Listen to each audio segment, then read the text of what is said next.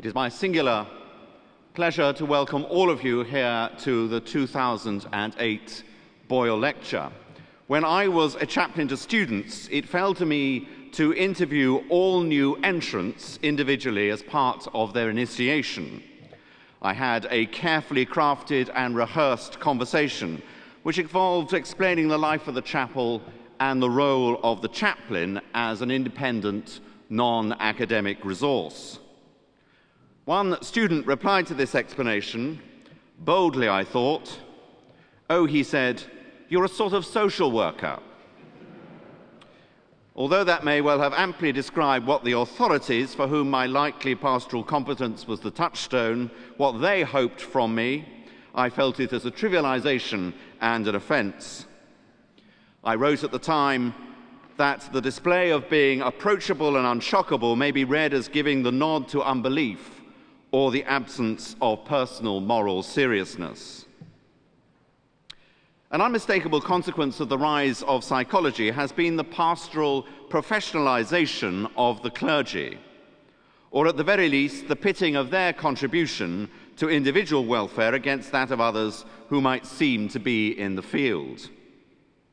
And for some, this has acquired a priority, sometimes with clear theological intent, more often as a retreat from the more difficult business of Christian ministry. More recently, the reform of the liturgy has attempted to emphasize the power of historic worship to shape and recreate human life through the dynamic participation in resurrection and divinization. The pastoral efficiency of liturgy has thus been reaffirmed. But any Christian minister will know that the experience of vocation, which I take to be a religious experience, could readily and often should be analyzed into its component parts of personal background, disposition, history, injury, even, and yet would retain an indefinable element for which psychological explanation might perhaps fall short. An openness to the complexity of my personality need not cause me to doubt the authenticity of the call though it might assist me to ensure that the call is efficient and of use to others. But at the same time, psychology might be thought to increase the individualization of religious experience and an unintended emphasis on personal spirituality and salvation, which in turn has ushered in a crude and I should have thought psychologically damaging soteriology, suggestive that God is interested in persons rather than communities. That does injury to the tradition and warrants a correction. In welcome you, welcoming you to this fifth revived Boyle lecture, I am delighted that once again Gresham College, together with other supporters, have most graciously agreed to record the proceedings and to make them available by webcast. There should, before long, be a link from St Mary Le Bow website.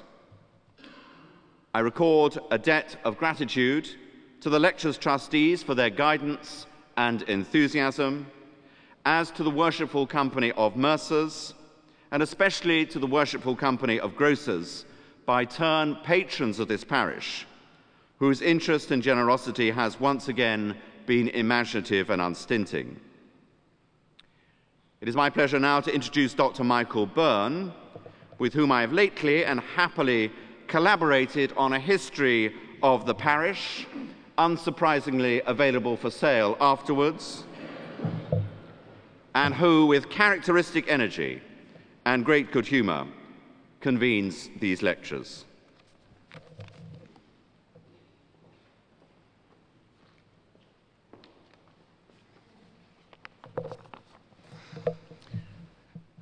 Uh, ladies and gentlemen, it's my great pleasure to join with the rector in welcoming this fifth in the new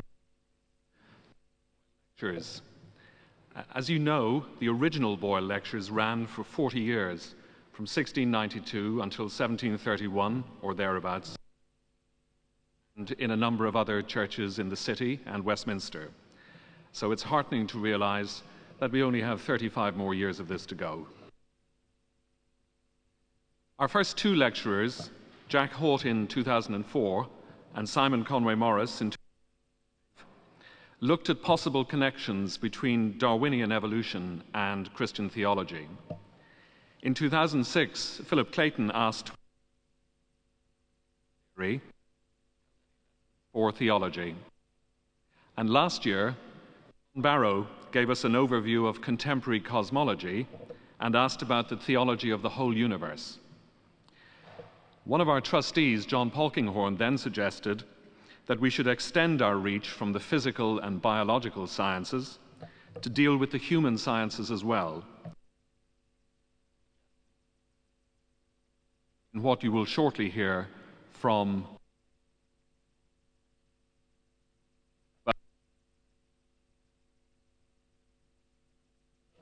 Can you hear me? I have a feeling this is coming and going. Well, I'll plow on. These Boyle lectures, in some ways, represent an updated version of the natural theology, which was so important in Boyle's own day as an exercise in Christian apologetics. But natural theology, or even a less ambitious theology of nature, is in fact roundly rejected by certain sections of Christian opinion. Many conservative Christians do not accept that theology has much, if anything, to learn from the natural or human sciences. For them, God's revelation is complete in the incarnation and in Scripture. All else is a distraction, or perhaps even worse. The Catholic tradition has not had such a negative attitude to the possibility of learning from the sciences. And the liberal Christian tradition affirms that while neither discipline should ever seek to dictate terms, an outright refusal of either to learn from the other would be an unwise curtailment of the opportunity for deeper mutual understanding. St. Mary Le Bow is famous for its tradition of dialogue, which is why it seems appropriate for these lectures to foster an ongoing conversation between theology and the sciences. This would not be possible without distinguished speakers who show great generosity in giving their time to deepen that dialogue. Our lecturer this evening, Professor Malcolm Jeeves, is a renowned psychologist Emeritus Professor of Psychology at the University of St Andrews, a department which he established, and a former president of the Royal Society of Edinburgh. Professor Jeeves was appointed CBE in 1992 for his services to science and psychology in Britain. Responding to the lecture will be Dr. Fraser Watts, reader in theology and science in the University of Cambridge, a priest of the Church of England, and a former president of the British Psychological Society. Dr. Watts became Starbridge Lecturer in Theology and the Natural Sciences at Cambridge in 1994. And we're very pleased to have Susan Howatch, who endowed that lectureship, with us as our guest this evening. Uh, in a subtle marketing ploy and with characteristic modesty, George has already mentioned the history of St. Mary Le Bow, which he and I edited last year. It's 380 pages, it's 30 quid, and it's excellent value. It's also on sale this evening. One chapter in that history, written by a German scholar, Johannes Wienand, traces the history of these Boyle lectures from 1692 to the present day. And what emerges from Johannes's chapter there is something that struck me when George and I first talked about reviving these lectures five years ago.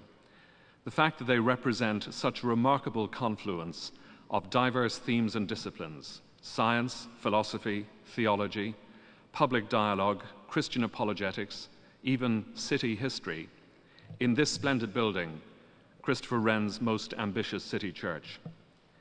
In listening to Malcolm and Fraser this evening, we are rich participants in that tradition, and we continue the history of dialogue in search of understanding, for which St. Mary Le Bow is so well known.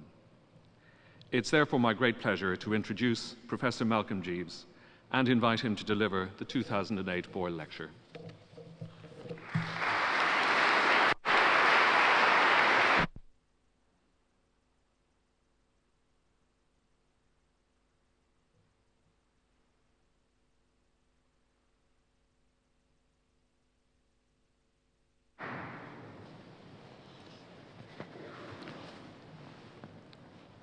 Ladies and gentlemen, It's a tremendous privilege for me to be here this evening and to give this lecture. I have to begin with a disappointment. I have some problems with catarrh, and I always like something to drink. And I was telling the rector that in Scotland, whiskey is much more appropriate than a glass of water. but I'm having to make do with a glass of water this evening. Um, I'm delighted to be here this evening. I'm encouraged by a number of friendly faces in the front rows, not least one of my colleagues who is also a president of the Royal Society of Edinburgh, Lord Sutherland, who is here with us. What I intend to do this evening is not to read the lecture. And if any of you got a copy, you'll be most relieved because when I looked at it, I realized it would take just under two and a half hours to read and I was told that at the most I had 40 minutes.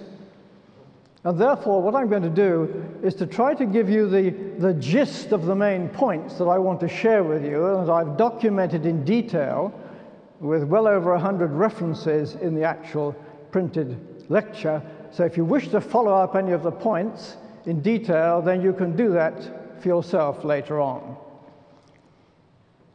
First of all, may I say thank you to the organizers for inviting me to give this lecture. Last year, John Barrow was talking about the stars and cosmic dust. This evening, I want us to come quickly to Earth and talk about ourselves from dust to dust. So, in one year, we move from cosmic dust to earthly dust. Incidentally, such a move was not uh, something that I was the first one to think about. And uh, those of you who are familiar with uh, St. Augustine will know that uh, a millennium and a half ago he said, Men go out and gaze in astonishment at the stars in their courses, but they pay no attention to themselves. I'm not now investigating the tracks of the heavens or measuring the distance of the stars. I'm investigating myself, my memory, my mind. And he asked the question, What then am I, my God? What is my nature? Now, I was interested uh, on the last day of last year, listening to the Today program, to hear one of last year's Nobel laureates take up exactly the same theme Sir Martin Evans, I'm sorry, we've, we seem to have. Yes, here we are. Sir Martin Evans on BBC Today program said, What we are studying is not the stars in the universe, but the stars within ourself, our own nature. Now, a very recent paper um, on Robert Boyle reminds us that one of the things that he was interested in was the possibility for mutual enlightenment between theology and natural philosophy. And in uh, one of their articles, MacIntosh and Anstey said, Boyle viewed his theological interests and his work in natural philosophy as forming a seamless whole and constantly use results from the one to enlighten matters in the other. But not everyone agrees that it is mutual enlightening. And if you look back over the last two decades, a series of distinguished scientists have pointed out the possible implications of developments in psychology and neuroscience in particular for some traditional views held within the Christian tradition. Let me give you a few examples. David Hubel, who got the uh, Nobel Prize for his work in the 1950s on single cell recordings in cats, way back in 79 said fundamental changes in our view of the human brain cannot but have profound effects on our view of ourselves and the world. This was picked up in a much more provocative way by Francis Crick, another Nobel laureate, in 94, the idea that man has a disembodied soul is as unnecessary as the old idea that there was a life force. This is in head on contradiction to the religious beliefs of billions of human beings alive today. and he asked the question how will such a radical change be received? The high profile uh, science writer John Horgan, who wrote the book The End of Science, in 2003 said, What is arguably the major cultural question of our times? Can the humanistic and even religious view of human nature be reconciled with science?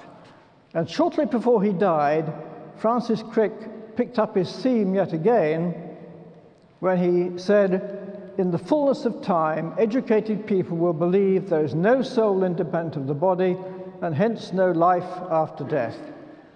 Well, there are plenty of educated people here this evening, so we'll ask that question in the light of the relevant evidence.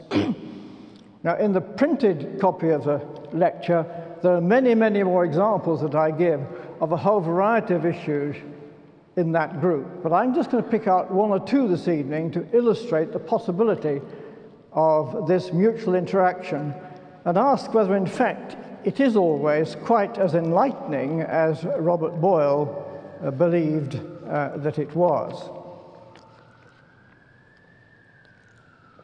A recent article in the journal Nature also picked up this theme.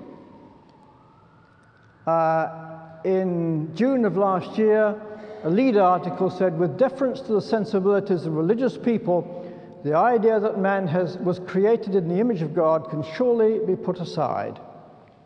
Scientific theories of human nature may be discomforting or unsatisfying, but they're not illegitimate, which is fair enough. Now, my plan is to take a particular issue of the kind that Francis Crick was talking about, which I think does cause tension at the seams that Boyle was talking about, and I want to illustrate what I think is a constructive approach to these sorts of issues. To do this, I shall have to give you briefly the flavor of the scientific evidence that persuaded Crick of his views and uh, that uh, most uh, neuroscientists and psychologists are aware of. So my plan is to do that, and I shall then ask what does it all mean? What sort of thought models does it lead to? I shall then ask how have theologians reacted to this? And I shall briefly discuss a topic which by its very name, is at one of the seams that Robert Boyle was talking about. It's neurotheology. Neurotheology, where the two meet at the seam. This gets a lot of publicity. It's going to get a lot more in the future, and I just want to uh, talk briefly about that. And all of this in 40 minutes. Right, I hope. First, then, um, let's have a look at the way in which developed, things developed in science to produce the present situation. Now I can move along a bit. What are the contours of the main of the scientific landscape? Well, there were three converging streams. The first one was, oh dear, you mustn't see those yet. We're going too fast.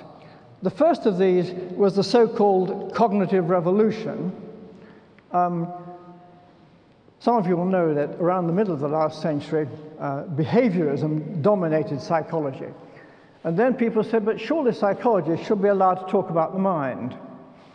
And uh, the revolution took place, and once again, we were allowed to talk about the mind. Once you could talk about the mind, experimental psychologists began to develop sophisticated techniques to actually study aspects of mental behavior. We didn't just talk about memory, but short term memory, long term memory, working memory. We could fractionate memory. Once you can do this, then you can ask do particular kinds of damage to particular parts of the brain shed light on how the memory is organized? And so, with the development of more and more sophisticated brain Im imaging techniques, you could bring together these three streams the cognitive revolution, experimental psychology, and the brain imaging techniques. Um, for a long time, 50 years ago, one had to depend, if you were researching in this area, on people who had accidental damage to their brains. For more than 30 years, I studied a very small group of people who had the misfortune to be born without the pathways that normally connect the two hemispheres of our brains. And by studying these people over three decades, seeing how they develop from small children into adults, you could begin to understand what these millions of fibers connecting the two sides might be contributing to the overall way the brain worked. So specific case studies were one way of doing it. You could also make animal models so that you could actually uh, take an animal and under proper surgery you could make an animal model of it. In this particular case, uh, what I did was to take extremely young kittens before their eyes opened, section under anesthesia, this part of the brain, and let them grow up.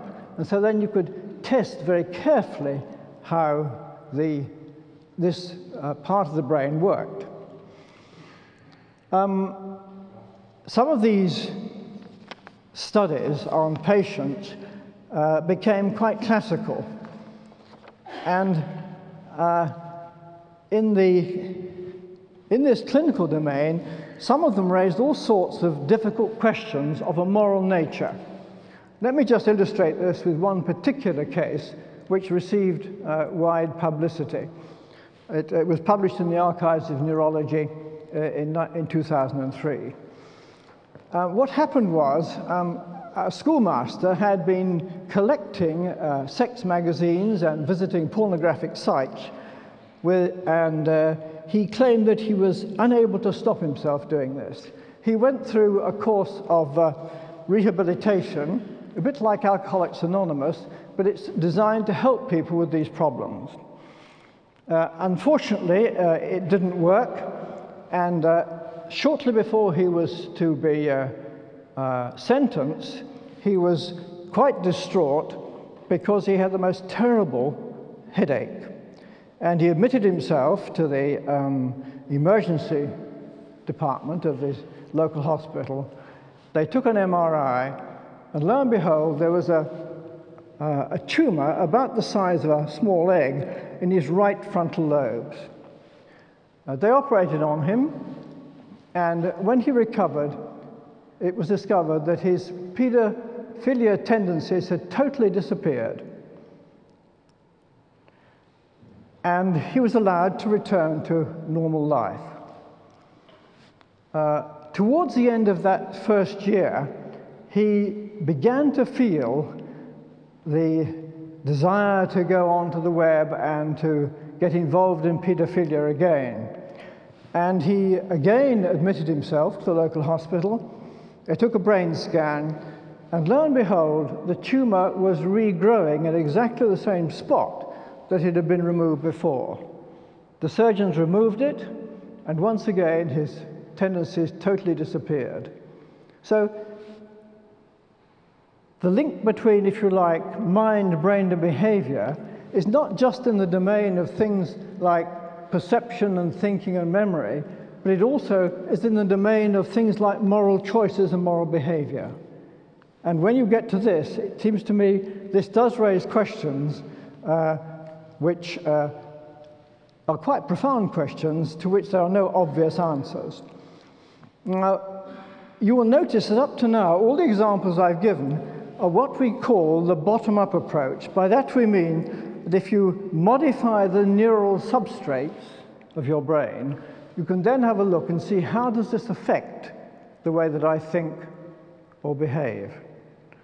But with the brain imaging techniques now available, a new approach has become possible, and this is to ask the question, is it possible that the ways in which we habitually think and behave in a top-down way modify our brains in a systematic way?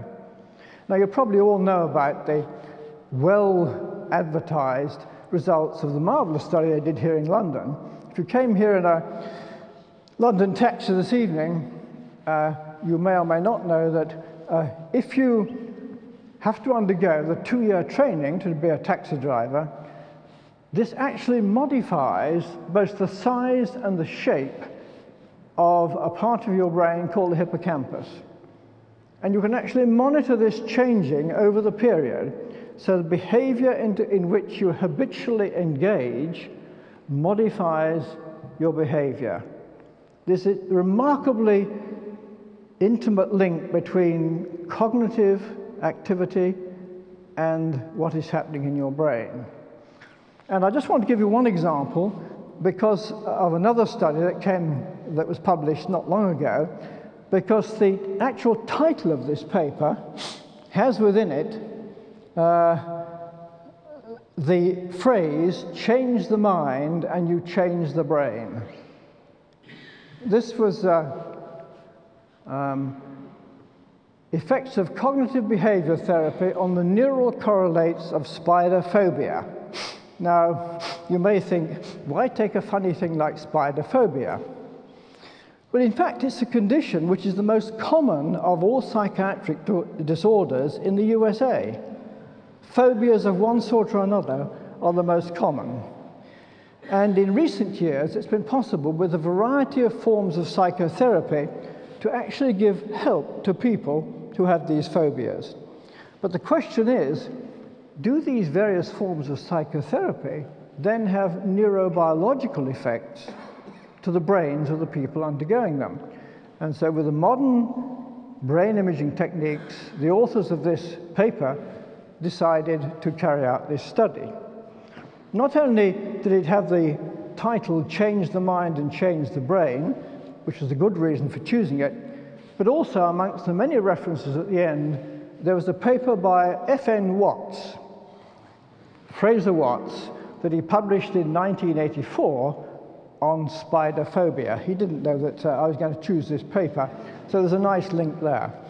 Now, what happened was this um, they took a picture of the brains of these patients before they underwent a course of what is called cognitive behavior therapy, and then they took pictures after the course of the cognitive behavior therapy had been carried out. In cognitive behavior therapy, what you do is you have stimuli like pictures of spiders and also pictures of non threatening stimuli like butterfly, and you gradually, over a period of time, get the patients able to be in the presence, first of all, of the pictures of the spiders, and then with appropriate therapy, uh, moving pictures, and finally, they're able to be able to handle spiders. But the question is, as they undergo this cognitive behavior therapy, does this changing their mind, involving the change of their attitudes towards these, modify their brains? And I took a couple of slides out of the paper uh, to, uh, to illustrate this. Um, this, um, let's see if I can make this work. Ah, there should be a pointer. Well, the, you can see they used the uh, pictures of the spiders you see on the left and the um, uh, butterflies on the right. And uh, by looking at the differential response to these, they had a look at the response of the brains of these people before the treatment took place. And what they found was if you look at the left side of the picture, the area of the brain in the prefrontal area there which was widely known from other studies to be involved in the control of, of, of emotional responses, uh, this in, in, the, um, in these patients was extremely active in the top right side there. After the cognitive behavior therapy, this activation in the top right hand corner there had totally disappeared. And if you look at another, uh, all right, Another view of the brain, once again, you can see at the top here, pre treatment, you have the high activation here, and also down here, post treatment is completely gone.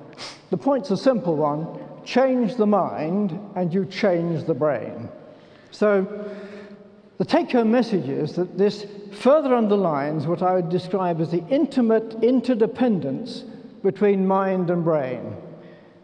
Now, we simply don't understand how to explain this. But it is clear that there is this intimate interdependence. It is a unity. And uh, various people have commented on this. Um, neurologists and psychiatrists are pretty agreed about it. This is, oh, sorry, these things.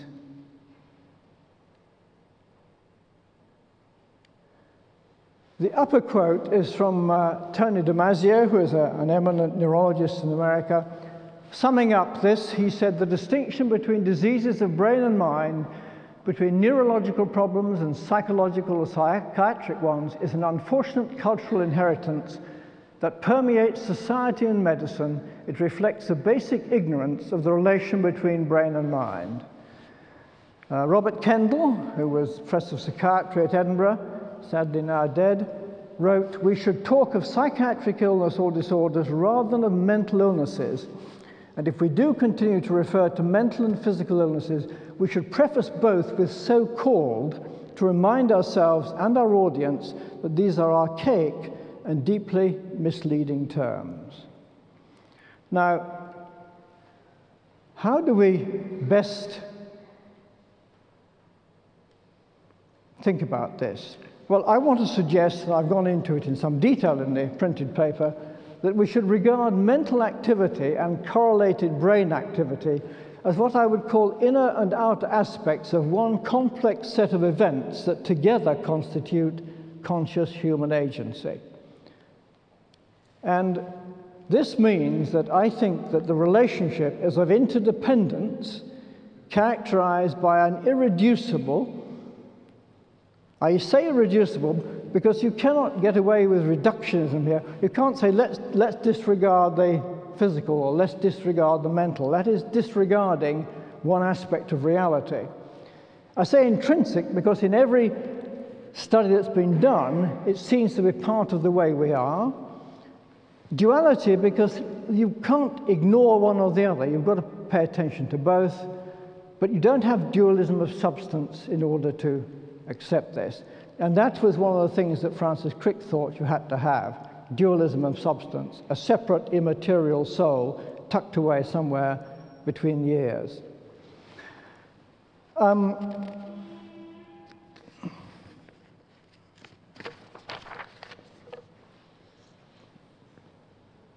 let's go back to Robert Boyle. He viewed his theological interests and his work in natural philosophy as forming a seamless whole and constantly used results from the one to enlighten matters in the other. The question is are things coming apart at the seams?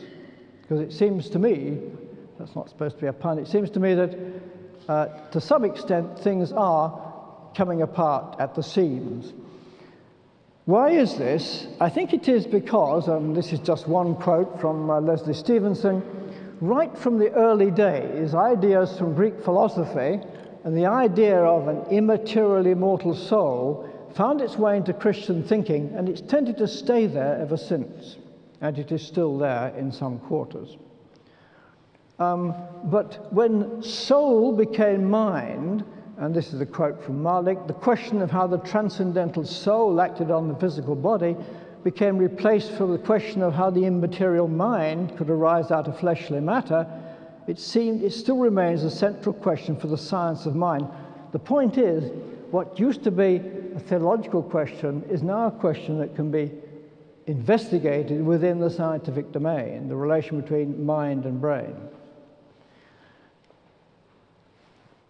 And it was because of what Crick saw as the necessity to believe that we have a little immaterial, immortal soul tucked away somewhere, linked somewhere in the brain, that he believed, as he said in this quote, that uh, Christian views could no longer be held. I want to suggest that this is, if I understand the theologians properly, not a view that most of them would wish to defend these days. And if I might give you a quote to substantiate my view, this is from, from Bishop Tom Wright, the Bishop of Durham. Uh, and he said, Should we continue then to speak of souls at all? I see no problem with the word in principle. As Lewis Carroll suggested, you can use words however you like as long as you pay them extra on Thursdays. Well, today is Wednesday, so we don't have to pay extra. You can say soul as long as you're committed to meaning by that a whole human being living in the presence of God. Soul language within a Christian context is a shorthand for telling a story of that sort. A story about the way in which human beings, as wholes, are irreducibly open to God. It is not, within Christian theology, a shorthand for a story in which a partitioned human being has a soul in one compartment, a body in another, and quite possibly all sorts of other bits and pieces equally divided up. We can then continue, can continue to use the word soul with fully Christian meaning, but we should be careful because the language has a checkered history and may betray us.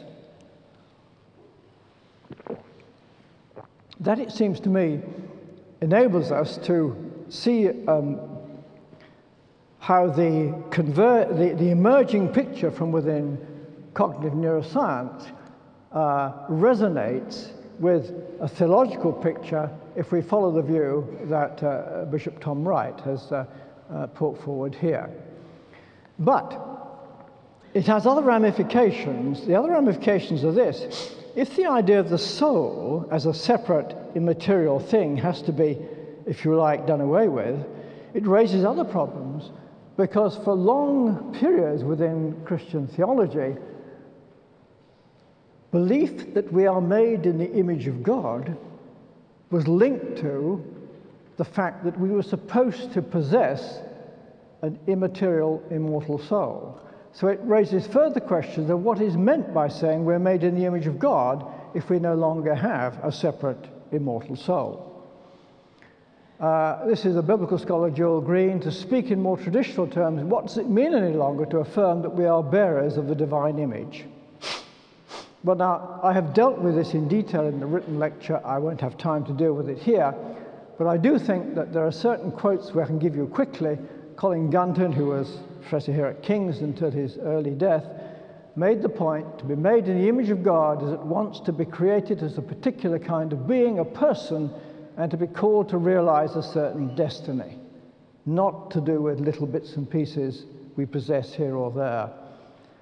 I rather like this quote from Professor Patrick Miller, Old Testament professor at Princeton, because it seems to me that it refocuses on what are the essential things from a theological point of view in trying to understand what is essential about us as human beings. And he says, whatever therefore is to be said about the human cannot be confined to general statements about humanity apart from God. It cannot be said apart from the discovery that in Jesus Christ we see who we are and we also see God for us. And he went on, the answer to the question about who we are is finally eschatological. When tears are no longer part of the human reality, where joy is the order of eternity, and where our transience disappears in the disappearance of death. But, for the moment, we cannot say, see that yet, but we do see Jesus. That will have to do, he said, and he said, I think it is enough. And if I may say so, for me, it is enough. Now, then, I want briefly now to say a little bit about a topic that is becoming more and more in the public domain. Spirituality has become a buzzword, rather like a hand waving word. And a lot is talked about the spiritual dimension of humankind. And it's in this domain that um, we get to discussions of this new area of research known as neurotheology. And in introducing you to this, um, I want to. No, I'm going to miss that bit out. Let me just say very quickly one thing and then go on to the next. Uh, there's a lot of research been done over the years to show that if you use particular kinds of hallucinogenic drugs, you induce experiences which are frequently described in religious terms. There's a clear link between the ingestion of certain drugs and these religious experiences. There's also a long neurological literature going many, many years back that shows that certain forms of temporal lobe epilepsy are associated in an above normal way with excessive religiosity, and in particular, if it's in the right temporal lobe.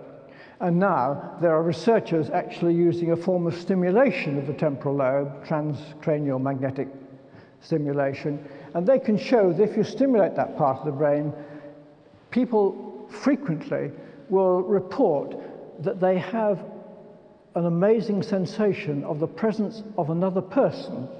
And if they are religious, they will describe that person as God or an angel. And so, activity in particular parts of the brain is well documented as being associated with particular kinds of religious experience. Um, you also, I'm sure, are aware that if you look at the history of some of the great men and women of God from the past, it's remarkable how many of them have had forms of psychiatric disorder which we would now diagnose quite specifically and be able to treat with appropriate drugs. And uh, there's a good deal written about them.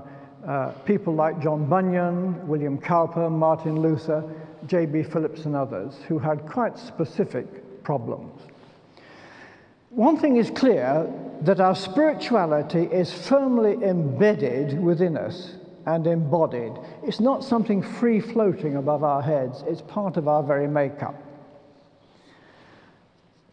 But what I want to do now is to get you to take part with me in a, in a little experiment.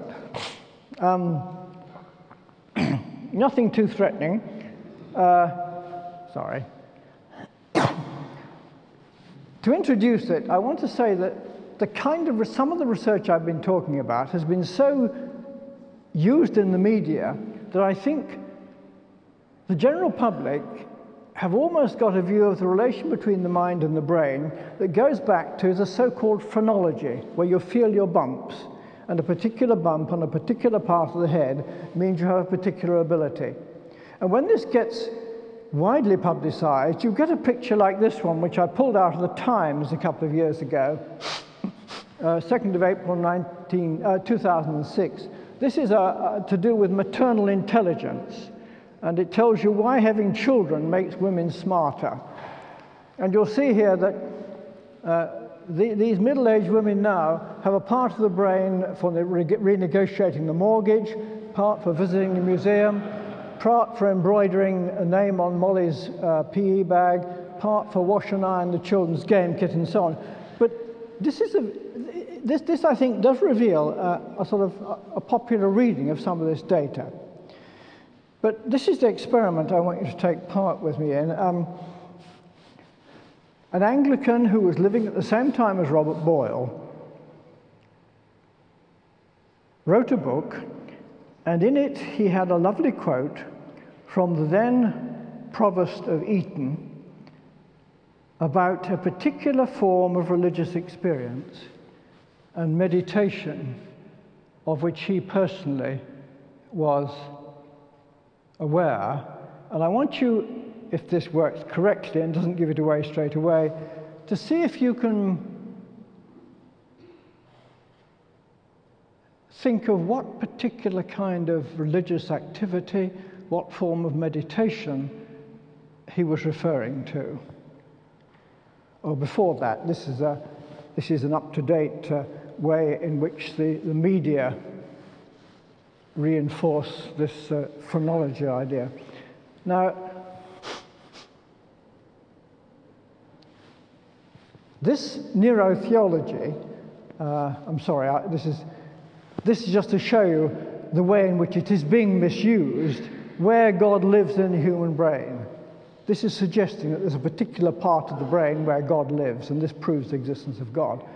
Or if you go to uh, Newsweek, How We're Wired for Spirituality.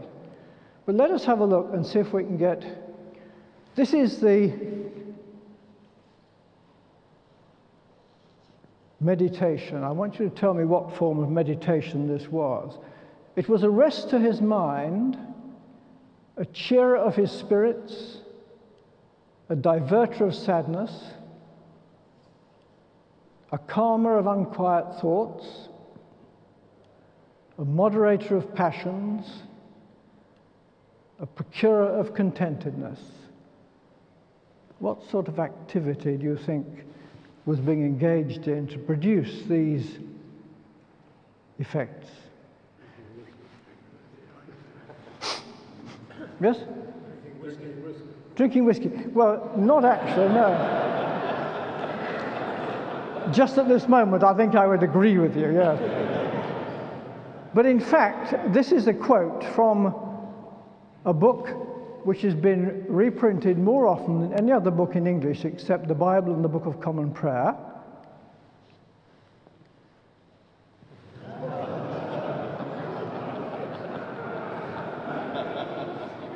This is how Sir Henry Wotton described the effect of fishing. Now,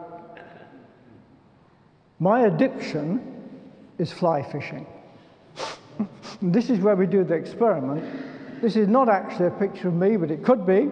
And I know that there are others here this evening who share this addiction with me because we do it together sometimes. Now, I want to do this little experiment because I'm concerned that we try and tease out the logic of this neurotheology. Now, in this experiment, what we do is we have a look at the brain of this fly fisherman. We know that he's convinced that there are fish.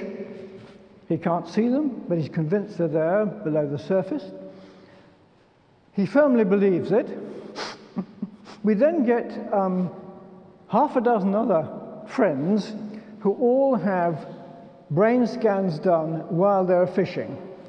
And we discover that exactly the same part of the brain lights up when they're fly fishing. So, what does that demonstrate? That we are made with the fishing spot in the brain, and that it proves that fish exist because we, that part of the brain, we firmly believe that fish exists. Well, I don't think it does. But we should perhaps, perhaps extend the experiment slightly. Uh, it's possible that the fishing spot might overlap with the uh, God spot in the brain, and therefore we get the cooperation of these monks and we see whether when they're fishing, we get two different spots lighting up or the same part lighting up. And if we're being really systematic, it is possible there may be gender differences. And we therefore get a couple of nuns, and uh, if you can't read it, have pity on these holy maidens fair, resigned unto the Lord, they bear their cross, forbidden when they lose a fish to swear. I know the temptation, or by a hair's breadth to exaggerate their loss. Whenever we lose a fish, it's that bit, and then it gets bigger and bigger as we get nearer to home. Now, the point is, I think we could do a little experiment which would demonstrate that we have a fishing spot in the back. But the problem with the way that some neurotheology is being used is to try to demonstrate that this proves that because there's a God spot, therefore uh, God has made us and so on and so forth. Well, I must conclude. I think the, the illustration I'm trying to make here is that we need to watch out very closely of the logic of any arguments that we meet from the neurotheology of spirituality, because I think the logic is quite suspect. I must close. I've suggested, I've called my talk Facts, Fallacies in the Future. I suggest, as far as the facts are concerned, that developments in science are going to go on producing tensions uh, at. Oh, I'm sorry, I'll go through, I'll, I'll get rid of those. At the seams that Robert Boyle was talking about. And we've got to be prepared for that and ready for hard work. But I do believe that the combined efforts of scientists and theologians could not only resolve some of these tensions, but in the process can produce fresh insights into our own mysterious nature.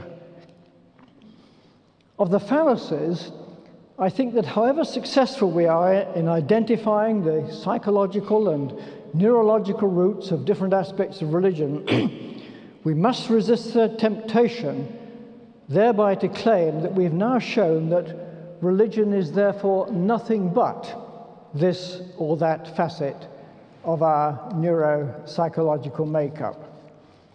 Equally, when we get a deeper understanding of what's happening in the brain when we're behaving religiously or pondering deep religious truths, we must resist the temptation to claim that therefore the truths being pondered are nothing but the eruptions of our brains.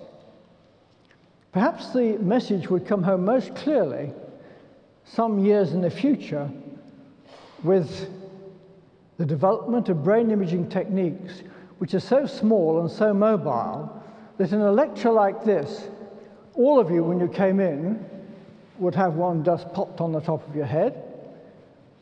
And at the end of the lecture, we should be able to tell you which parts of your brain have been most active at which part of the lecture, when during the lecture you went to sleep, and so on. But I don't think anyone would believe that their judgment of the truth or falsehood of what the lecturer has been saying would be established either by the state of your brain or by the state of his brain.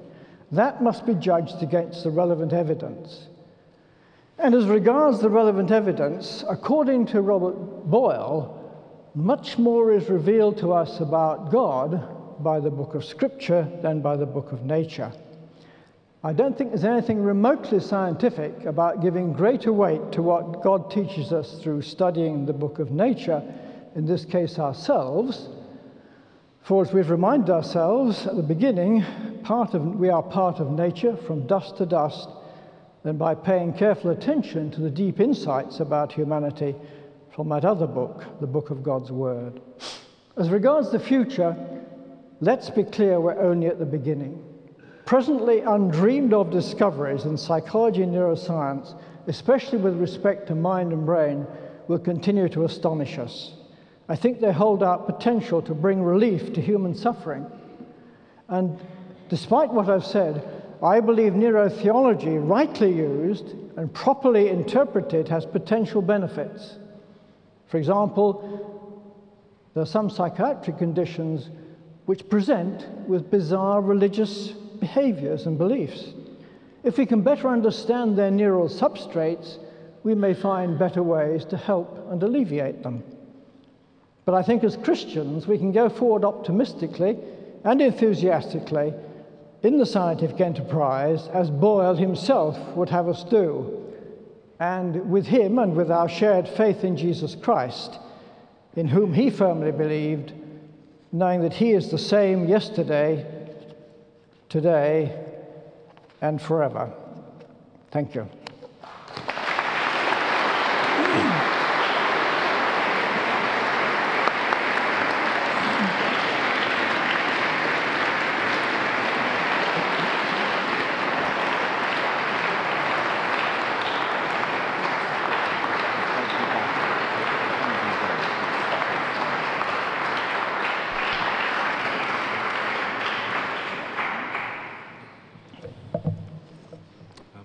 It's a great pleasure to be giving a response to this Boyle lecture. I'm very grateful to the organizers for the invitation and honored to be following after Malcolm Jeeves, for whose work I have a great respect.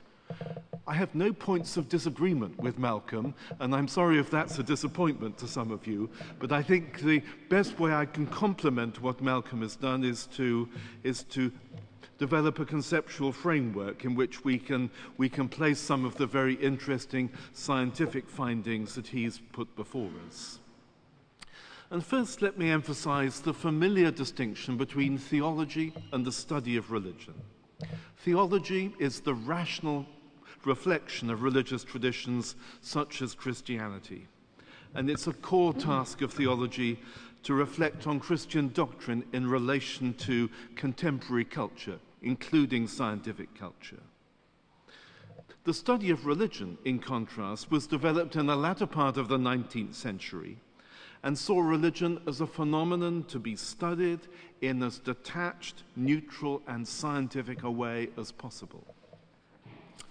Not everyone in the theological camp is very happy about the study of religion, and John Milbank, in his powerful book on theology and social theory, argued that that kind of detached approach of, to religion of the social sciences is anti theological. I don't accept that claim. It seems to me that the human sciences, such as psychology, are predominantly atheological rather than anti theological anti theological. They simply bracket out the perspective of theology as they go about their daily business. But I see no difficulty in bringing that detached approach to religion of the human sciences into dialogue with theology. Now, this distinction between theology and religious studies enables us to distinguish the dialogue between theology and psychology on the one hand from the psychological study of religion on the other. The dialogue between theology and psychology has a place within the broader dialogue of theology with the sciences. Different sciences have different interfaces with theology, and I feel increasingly strongly that we should call this field theology and the sciences rather than just theology and science because each science has such a different dialogue with theology. And within the spectrum, I think the dialogue between theology and the human sciences, such as psychology, has a particularly important place for several reasons. Firstly, the methodology of the human sciences is closer to that of theology, and that leads to a more fruitful interface. Psychology is a methodological hybrid, partly a natural science, partly an interpretive or humanistic hermeneutic discipline and it can therefore provide a methodological bridge between the detached methodology of the natural sciences on the one hand and the interpretive approach of theology on the other. And the second reason why the dialogue between theology and the human sciences is particularly important is that the human sciences connect with a broad range of topics in Christian doctrine salvation, the church, for example, whereas the dialogue between theology and the natural sciences doesn't often stray out of the core areas of creation and providence.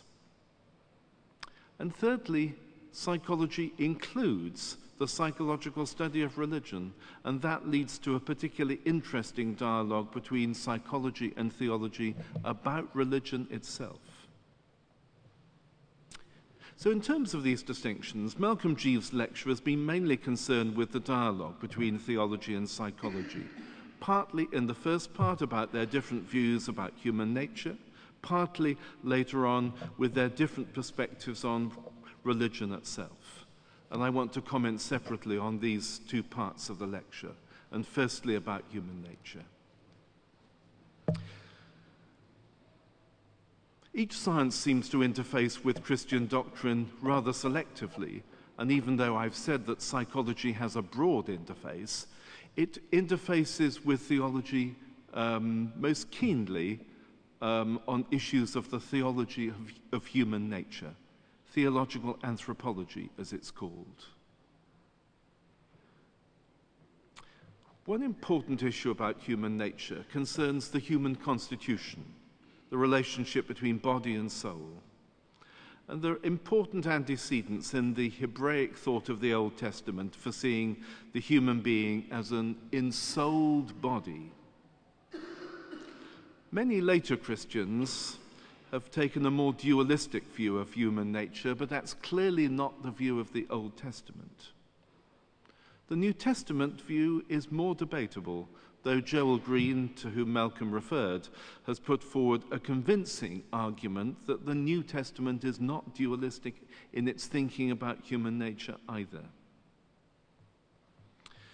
One important question for those concerned with the dialogue between neuroscience and theology is how far this biblical view can be reconciled with that of contemporary neuroscience. And here I think it's important to make a distinction between the scientific data itself and the prevailing assumptions about how that data should be interpreted. It seems to me hard to doubt that the prevailing assumption of neuroscience is rather reductionist.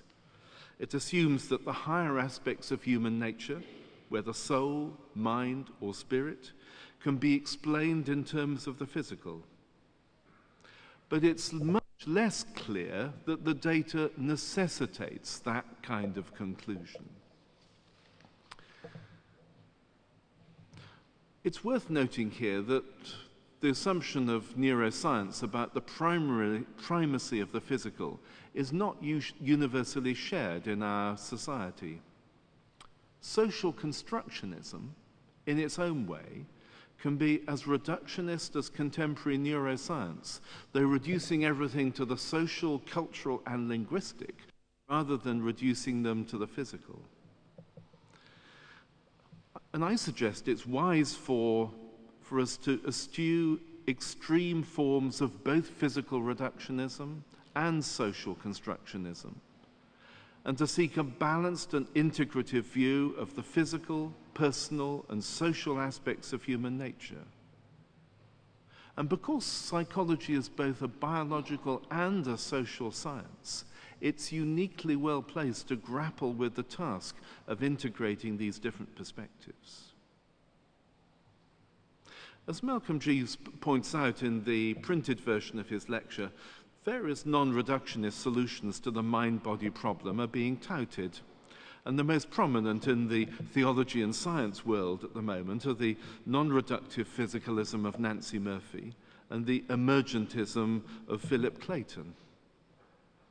I have much sympathy with an alternative approach that Malcolm Jeeves briefly refers to um, in terms of dual aspect monism, an approach in which he was influenced by the late Donald Mackay. Malcolm Jeeves proposes that there's an important duality between the mental and physical, but not that there are two substances.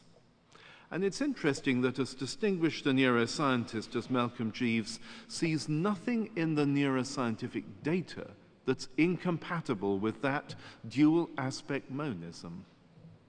And one conclusion I draw from that is that the neuroscientific data are compatible with a variety of metaphysical assumptions about human nature, and they don't necessitate the physical reductionism that prevails among neuroscientists.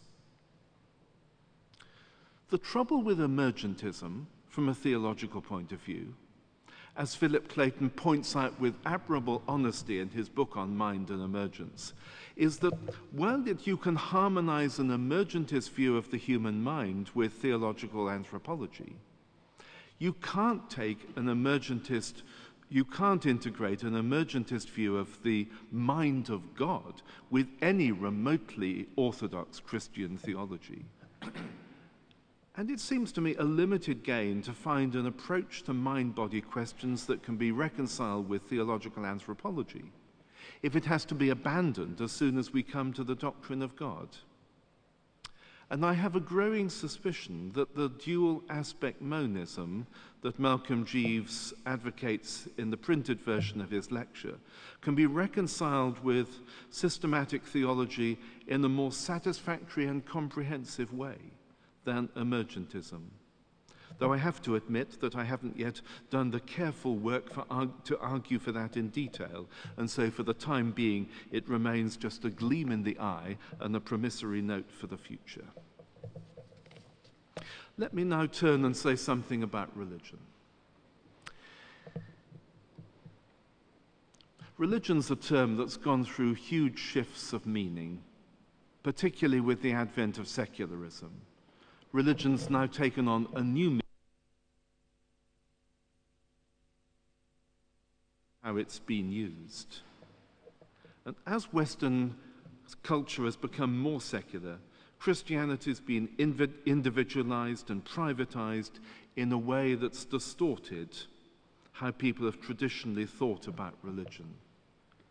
Many of the key figures in the psychology of religion, such as William James, um, have, have seen religion in a very individualistic way. James begins his definition of religious experience by talking about it as the experience of individual men in their solitude. But there's no reason, I think, why the psychology of religion should adopt that individualizing perspective psychology is a social science, and a psychological approach to religion can include the social perfectly well. But let me turn to, to, the, to neuropsychology, which is the particular interest of Malcolm Jeeves, and about which he's particularly spoken this evening. The recent wave of research on the brain and religion is one that I welcome and support, and I believe it will ultimately produce interesting and important findings. However, like Malcolm, I'm skeptical, perhaps even more skeptical than he is, about what has been achieved so far. Brain scanning technology has been crucial to recent advances in the neuroscience, and we saw some scanning pictures this evening. But it has severe limitations. It's usually restricted to very small sample sizes. There are often massive differences between people that make generalization from one person to another very different, difficult. The methodological problems are huge, and we'll probably eventually make headway with them, but it will be a slow and difficult business, and I don't think we should be too excited about the early findings. My own scientific instinct would be to concentrate first on the cognitive systems involved in religion, and then, when we've got that a bit clearer, to go on and look for their neural basis. I think to try to go straight from religion to the brain without mediation through cognitive psychology has only a very slim chance of paying off scientifically. Very different conclusions have been drawn from the growing evidence linking particular parts of the brain and forms of religious activity. For some, knowing the role of the brain in religion permits reductionist conclusions. The assumption is that if religion can be explained in terms of neural activity, no other explanation is necessary. But that can only be justified, that conclusion can only be justified if Occam's razor is applied in a simplistic way. And the search for simple, elegant explanations seems to me to work in the physical sciences, but not in the human sciences and the fact that we know what the brain is doing in religious activity really has no implications whatsoever for the question of whether or not God might be involved as well. There are others who've used research findings on the brain and religion to establish a new kind of religionism. And Andrew Newberg, one of the key figures in the investigation of the role of the brain in religion, provides an example of this.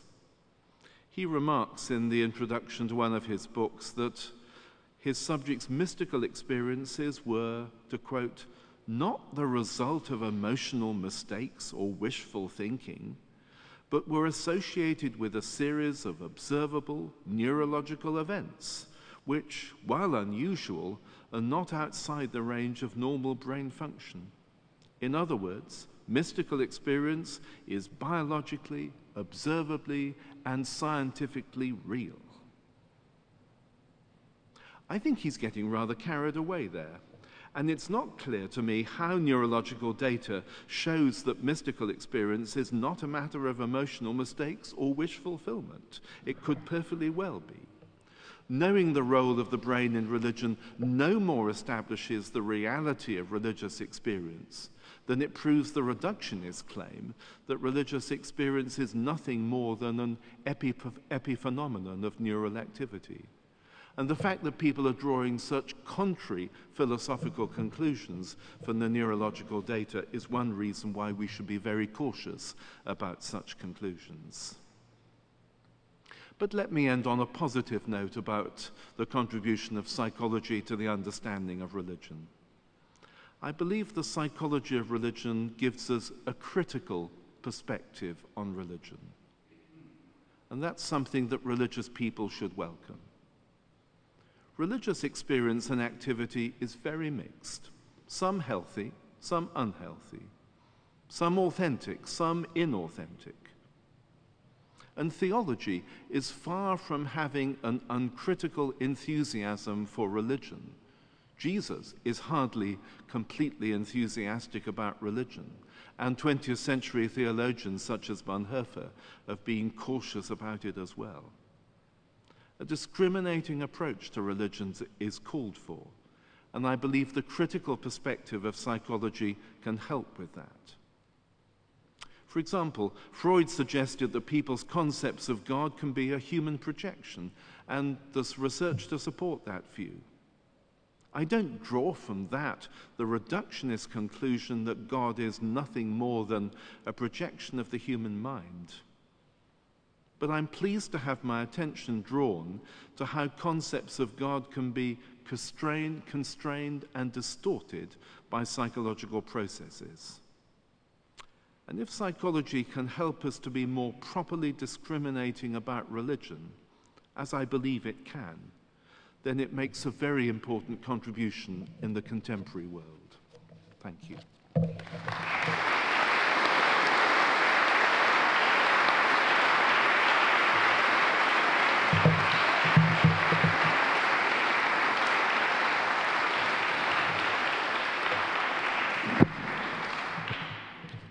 As has already been mentioned, copies of tonight's proceedings are available as you leave by either door. Uh, because of the numbers here this evening, I hope people will only take one copy per person and not for your aunt as well. It remains for me, on behalf of you all, to thank this evening's speakers for sharing their wisdom and scholarship with um, such flair and fluency and so generously. Our thanks are also due to all of you who have come this evening and for your interest and attention.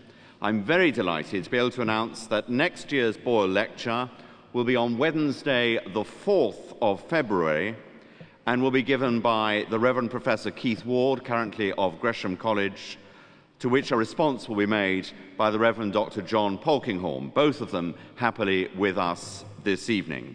We look forward to seeing many of you then.